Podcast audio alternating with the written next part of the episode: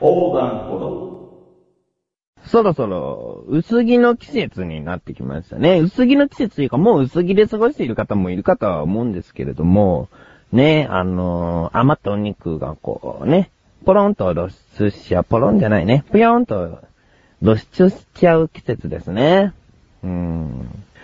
さあ、そろそろ走ろうかな。あーあの、家の近所にね、大きな公園があって、そこを回ってるだけなんだけど、ああいう運動っていうのは音楽聴きながらやる人とかよくできますね。なんか本当に、本当に辛くなってくると音楽が邪魔でしょうがないんですよね。うん。かといって何も考えないで走るのも時間がもったいない気がして嫌なんですよね。なんか考え事したい。だから、去年で言うと、横断歩道をどういう風にしようかっていうのを考えながら走ったりはしてましたけど、結局いいやん浮かばないですね、やっぱ走ってたりするとね。うん、あの、考え事ができないですね、走ってるとね。うん。ああ、でも、そろそろ走らなきゃやばいですね。はい走ろうかな。それでね、あの、とある人からね、この、よくさ、一食それにして、あの、生活していれば痩せますっていうさ、ドリンクがあるじゃん。ね、粉で、こう、水で薄めて飲むやつ。うん。それをね、あの、もらったんですね。うん。そんで、まあ、ただでもらったから、あれなんだけど、5食入りだったんですよ。うん。ほんで、全部味が違くて、ほんで、どうしようかな、どういうタイミングで飲もうかなと思って、あの夜ご飯食べ終わって、夜作業してる、だいたい10時か11時頃に、ちょっとお腹が空いちゃったんですね。うん。だからそのお腹が空いちゃったから、ちょっとそれを食べ、な飲んでみようかなと思って、作って飲んだんです。そしたら美味しくってね。うん。まあ、あの、後に味にもよるんだなってことは分かったんですけど、とにかくその時美味しくて、これ一食抜いてこれにするというよりも、自分からするともうデザート感覚だと思って。それで、あの、次の日からご飯を食べた後に飲んだりしてましたね。うーん、あの、いただいた方から申し訳ないね。うん。うーん、でも美味しいからさ、なんか、まあ確かにそれご飯にすればいいんだけど、それじゃお腹いっぱいにはならない。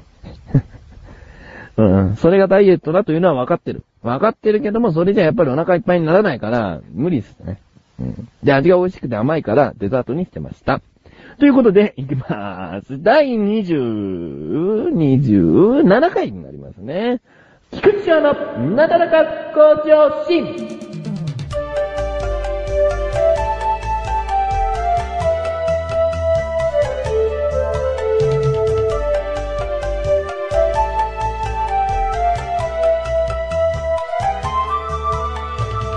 ということで、あの、体を動かしたいなとか思ってるんですけども、やっぱり6月ということもあって、雨多いですね。うん。朝すごい晴れてて、日差しが眩しくて、あ暑いなー、なんかいい感じに夏がやってきたなとか思ってたら、あのー夕方から雨降ったりしますもんね。うん。結構本降りだったり、雷が鳴ったりとか、そういうぐらい降ったりしますもんね。うん。それで、あの、そういう時って傘を持ってかないじゃないですか。でも朝、すごい晴れてたら。天気予報では確かに雨ってなんか言ってたらしいですけど、そう、外に出た時にすんごい晴れてたらな、傘なんか持って出かけたくないんですよ。うん。だから、その、朝は傘持って出かけないから、帰りはもう、ね、濡れて帰るしかないわけですよ。うん。で、濡れて帰るっていうことに関して、ちょっと、あのお話あるんですけども、皆さんどうしますかね？あの傘を持ってなくて雨が降っている時っていうのは、なんか頭をこうね、カバンかなんかでこう覆いながら、あの走って帰りますかね？どうですかね？自分は大抵歩いて帰るんですよ。うん。なぜかっていうと、これね、まあ、テレビの情報だから確かとは言えないかもしれないけれども、あの、走って帰ろうが、歩いて帰ろうが、雨に濡れる量は変わらないんですよ。うん。それが実験で、あの、出たんですね。うん。その実験っていうのが、双子の人が同じレインコートを着て、レインコートに特殊な加工をして雨に濡れると、あの、色が変わるっていうね。そういうレインコートを双子に着せて、あの、一人は歩いて何周する。もう一人は走って何周するっていうのを実験で行ったところ、レインコート、あの、ゴールし終わった後にレインコートを比べてみたら、ほぼ同じように濡れてたんですね。うん。だから、あのーその後もいろいろと実験をした後に、あの、結局走って帰ろうが歩いて帰ろうが同じ量しか濡れないってことなんですよ。うん。だから、自分は、まあ、どうせ濡れるんならね、うん。あの、足元バチャバチャバチャバチャなるんだったら、ゆっくり歩いて帰ってもいいんじゃねえかなっていうのは思いますね。うん。で、本降り、土砂降りの時。うん。そういう時っていうのは、あの、ちょっと小走りにはなります。うん。何が、あの、最初と違うかっていうと、やっぱり雨に濡れてる時間が関係してくると思うんですよね。うーん、風邪ひいちゃいますからね。それだけ体温をずっと冷やされ続けてると、風邪ひいちゃうんで、うーん、小雨程度だったら走って帰ったりとかしないんですけど、やっぱり、ね、大雨で、もう一瞬でびちょびちょになっちゃうんだったら、濡れる量変わんないとか言ってるレベルじゃないですからね、もう。もう、だってね、外に出て、1分もしたら、走ろうが歩歩こうが、もうずぶ濡れ状態だ。それだったら、走って、なるべく体温奪われる時間を少なくしようと走りますね。うん。それは走りますけどね。うん。だけどね、その、ちょっとね、小雨程度でこう走ってるサラリーマンとか見ると、まあ、なんか、変わんないよって言ってあげたいな。そんな、そんなに急いでるけど変わらないですよって。うん濡れる量は変わらないですよとか言ってあげたいな。うんでもさ、これを知ってもさ、走る人は走るんだよね。うんなんかね、友人に結構こういう話とかしてもね、あんまり感心されないもんね。うん、されない。えーということでね、雨、いつ降るかわかんないですからね。朝からずっと降ってりゃいいんですけどね。うん折りたたみ傘も嫌いですね。うんカバンがかさばるっつうもんだからね。えーということで、ここで一旦 CM でーす。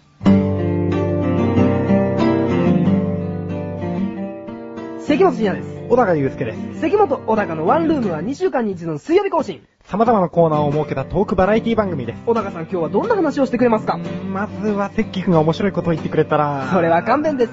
関本小高のワンルーム、ぜひお聞きください。前半と後半と共にお願いします。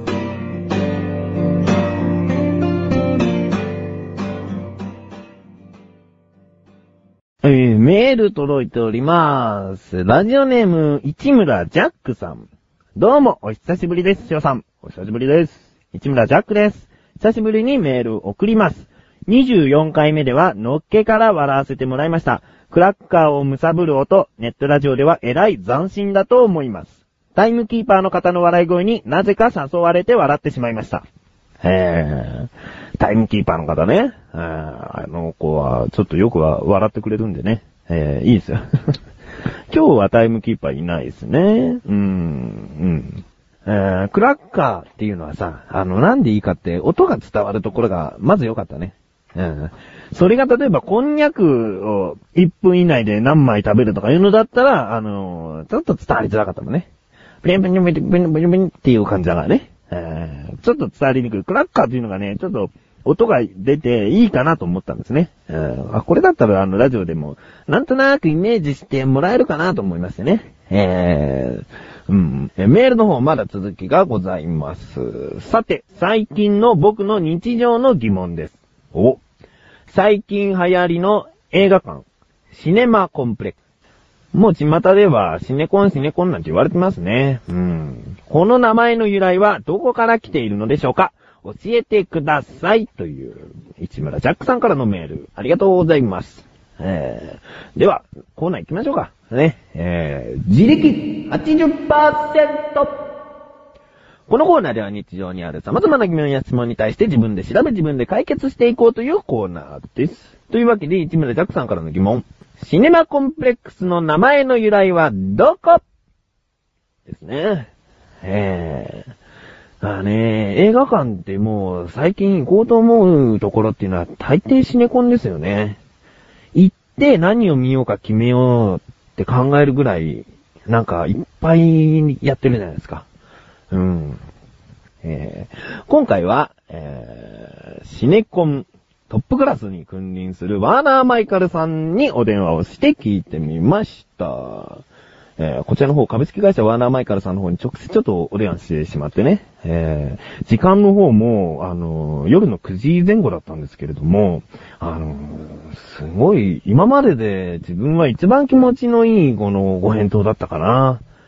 本当になんか低姿勢でいらっしゃって、こう、詳しく説明していただきましたね。えーと、で、聞きました。シネマコンプレックスというのはどういった意味なんですか？どういう由来なんですか？コンプレックスっていうのは、あの、普通に日本で使われる時っていうのは、えー、どうなんですかね、劣等感みたいなことなんですかね？自分のコンプレックスは、あの、ちょっとお腹の周りにお肉がついてるところですとかさ。なんかそういう自分の劣ってる部分をコンプレックスとか言ったりしますよね。だからシネマコンプレックスって聞くと、その映画に対して、その、後ろめたい気持ちみたいな、なんかそういう変な感じがしますよね。うん。だからね、これ、どういったことなんでしょうかって聞いたら、コンプレックスっていうので、意味が複合体っていう意味があるらしいんですね。うん。それで、コンプレックスという文字を、あの、調べていくと、確かに複合体という意味があって、それで、もうまさに、映画の複合体。えという意味で、シネマコンプレックス。えーちなみに、ちなみにですけれども、えーこちらの方は、え日本が作った、日本が使用している言葉らしいですね。海外ではマルチプレックス、またはその、15スクリーン、25スクリーンというすごい大規模なところだとメガプレックスとか言うらしいですね。うん。だから、シネマコンプレックスってやっぱり日本が作った言葉なのかななんか、そもそも誰がその言葉を、あの、言い始めたんでしょうかって聞いたら、あの、申し訳ありません。自分の方勉強不足でしてっていうね、ちょっとね、あの、答えてはいただけなかったんですけども、とてもね、なんかこう、デッセルね、あの、他にもいろいろ自分が個人的に聞きたかったようなこととかもね、全部答えてくださってね、あの、よかったですね。ええだこういう、あの、なんですかね、素人のネットラジオに対してでもこうやって質問に答えてくださるっていうのはね、あの、嬉しいですね。うん。そう市村拓さんの疑問に対しては、えー、シネマコンプレックスとは、映画の複合体という意味ですね。えー、これからもどんどんシネコンというのが増えていくのかな。うん。皆さん、映画もいいですけれども、横断歩道のムービーの方もよろしかったら見てくださいなんていう宣伝をしながらメールも募集しております。日常にある様々な疑問、質問を、えー、トップページにあるメールボタンをクリックして、なだらか向上心を選択して、どしどしご投稿ください。以上、自力80%でした。